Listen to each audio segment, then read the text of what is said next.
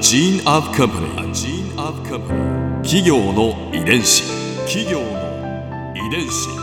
全国に546万社以上あるとされる日本の企業その企業の数だけ理念があり使命があり人間ドラマがありますこの番組ではさまざまな企業のトップや社員の方にお話を伺いながらこれからの時代を生き抜くヒント成長する企業の DNA を解明していきます企業の遺伝子。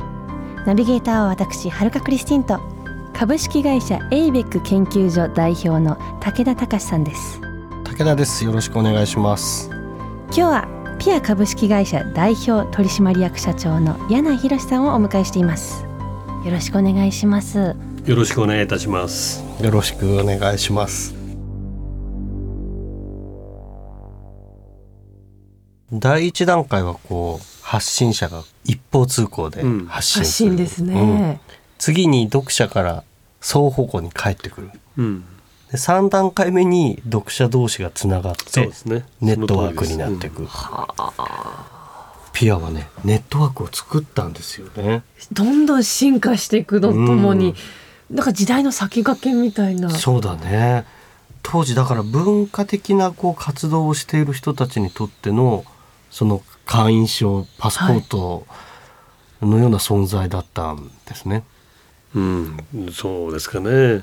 あのそれこそ今ではツイッターとかでそうですよね。あの私なんかもフィギュアスケートが好きなんですけどスケートを見に行ったりすると、それについての感想をツイッターでこう同じようなつぶやいてる人だったりあとはチケットあのなんかね1枚余っちゃったんですけど一緒に行きませんか？みたいな人とかってつながったりするじゃないですか、インターネットで。ね、でもそれをツイッターが出てくるずっと前にうん、すでにやられていたってことですよね。先駆け。一緒にこう、うん。ファンをこう集いましょうとかみたいなのを先にうん、そうそう。コンセプトというか哲学としてはインターネットですね。ですようん、ね。雑誌ピア。はまずそもそも情報を網羅的に集約してうん、その価値自体は読者が決めるっていうコンセプト自体もとてもインターネット的で、そうですよね。うん、雑誌ピアでいつどこで誰が何をって言ってるのはもう一方片っ方で言えばね。うんうんこの映画が面白いとかつまらないとかっていうそういう主観性というかな、うんうん。それは全く廃廃止するというか書かなかった。うん。うん。事実だけを出して。でそれであの見た読者の方が良し悪しは判断すればいいんであってうん。でそれ以前は映画の評論誌とかたくさんあったんです。そこでは当然のことながら評論家の先生方がこの映画はどうだこうだっていうことを当然書いてるわけですよね。うん。でもまあそういうことではだんだん時代的にもねそうじゃなくてやっぱりそれを判断するのはもう読者でいいんじゃないかと。いうふうに当時思ったんですよね。そこもシフトチェンジ。うんその中でインターネットも出てくるわけですよね。ね実際ツイッターが出てきたり、まあ SNS がいろいろ出てきて、うんその流れはどう感じましたか？いやーだからインターネットが出てきた時に、えーこれどうなっていくんだろうなと思いながらもでもどんどんこう技術の中身をこう知っていくとああそうだこういうことを実は僕やりたかったんだなって その時思ったんですよね。へえ。そうなりますよね、まあでもやってたわけですもんね、うんそういうことを。アナログの世界でね。うん結構じゃあその部分インターネットの部分がその役割を担い始めてたってことですか？ピアを休館したらもう3年4年になりますからね。うんだからそれはまあある意味では紙の世界でのピアノ役割っていうかはい。社会的使命はもう全うしたとうんいうふうに思ったわけですよ。だからもう当然インターネットでね、うんどんどうんうんん作品を検索してうんうんうん。でピアで、ね、知ってたことはインターネットが代わりにやってくれるようなそういう時代になってきましたからね。うんああでコミュニケーションもイうんンターネットで。そうですよね。となるとそこからでもまた新しいイノベーションを次はどこに行こうってその時思ったんですか？紙の世界のピアをはい。インターネットの上に置き換えたら何ができるんだろうかうんということなんですよ。ほうほう何ができるんですか？何が変わ何が変わるんですか、まあ、可能性はいろいろと変わってくると思いますけど、うん。うん、多くの人がそっちの新しい道具を使うのに慣れてきてしまってるし、あーだからその新しい道具から逆に発想していくっていうスタートの起点をねうん。うん紙からじゃなくてインターネットから発想するっていうことがやっぱり大事だなと思ってますね。うん。基本的になんか物事を誰かに伝えるっていう伝え方の問題でうん。その伝え方が当時は紙の雑誌という形態が一番ある種合理性が高かったわけですよ。うんそのところが新しい技術が出てきてそちらの方が、まあ、合理性が高いということになった。はだけれどもそのことで逆に不便に思ってるっていうこともたくさんあるんですようね。んだからまあその辺が次の展開だろうなと思っています。うん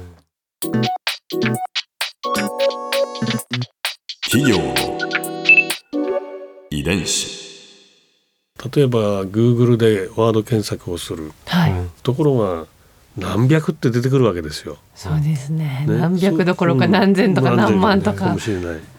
でねそれ全部読む人なんかいないですよね。上に出てくるもので大体終わっちゃいます上に出てくるのね。それもまあね2つか3つ見ればみたいな感じでしょ。大抵いいくら言っても3ページ目4ページ目で飽きますね。そうですよね。でだけども必ずしも自分が欲してるものにフィットするものにぶつからない時もあるじゃないですか。ということであったりとか、まあ、気になるのは情報の信頼性ですよね。まあみたいなこととかいろいろ考え始めるといろんなことありますよね。なるほど確かにそのそれこそ大きな映画とかねあの演劇の大きさじゃないですけど検索数によって上に上がるか上がってこないかっていうのはあったりしますし。サイレントマジョリティっていうじゃないですか、うんうんうん。だからうん。声を出さない多くの人うん。はインターネット上に発言がされてなければそれはないことにされちゃう。うん。検索結果に出てこないから。うそうですよね。ん。逆にノイジーマイノリティ。うん。発言をする一部の人うん。の声が全体を代表しているような、大きく映る。うん大きく聞こえてしまそうう。ということであったりとかね。うんそう考えるとまだまだその完成形ではないというか全然ないと思いますよ。うんだいぶ偏りがあるじゃないですかうんインターネットはまだ。だから新しい技術によってあこれまでできなかったこんなことができるようになったっていうプラスの面もあれば、うんうんそのことによってスポイルされて前あったものがどっかもう見えなくなっちゃってるものがあったりとかね、うん逆のこともあるわけですよ。だからそれをずっと見ていくと多分基本は人が求めてるもの人間が求めてるものそれにどう適合するものを作れるんだろうかっていうことだと思うんですよね。ここで春風ビューポイント今回私が柳井さんのお話を伺って感じたのはピアはまさにインターネットの先駆けだったということですね。読者同士がお互いに情報交換するっていうのはまさに今あるツイッターだったり SNS のそういったものの先駆けでありますし時代の流れで自然とインターネットっていうものができたんでしょうけどそれをインターネットが出てくる前にやっていた。つまり時代が求めていたもの人々が求めていたものを先駆けでやっていたんだな。そういったものがあったんだな。インターネットよりも前にもあったんだなっていう発見になりました。企業の遺伝子。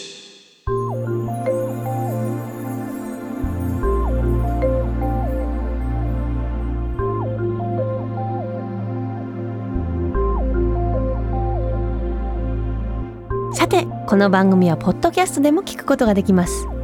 番組ウェブサイトにアクセスしてみてください。アドレスは www.jfn.co.jp スラッシュ ki ですそれではまた来週お耳にかかりましょう企業の遺伝子ナビゲーターは私はるかクリスティンと株式会社エイベック研究所代表の武田隆でした。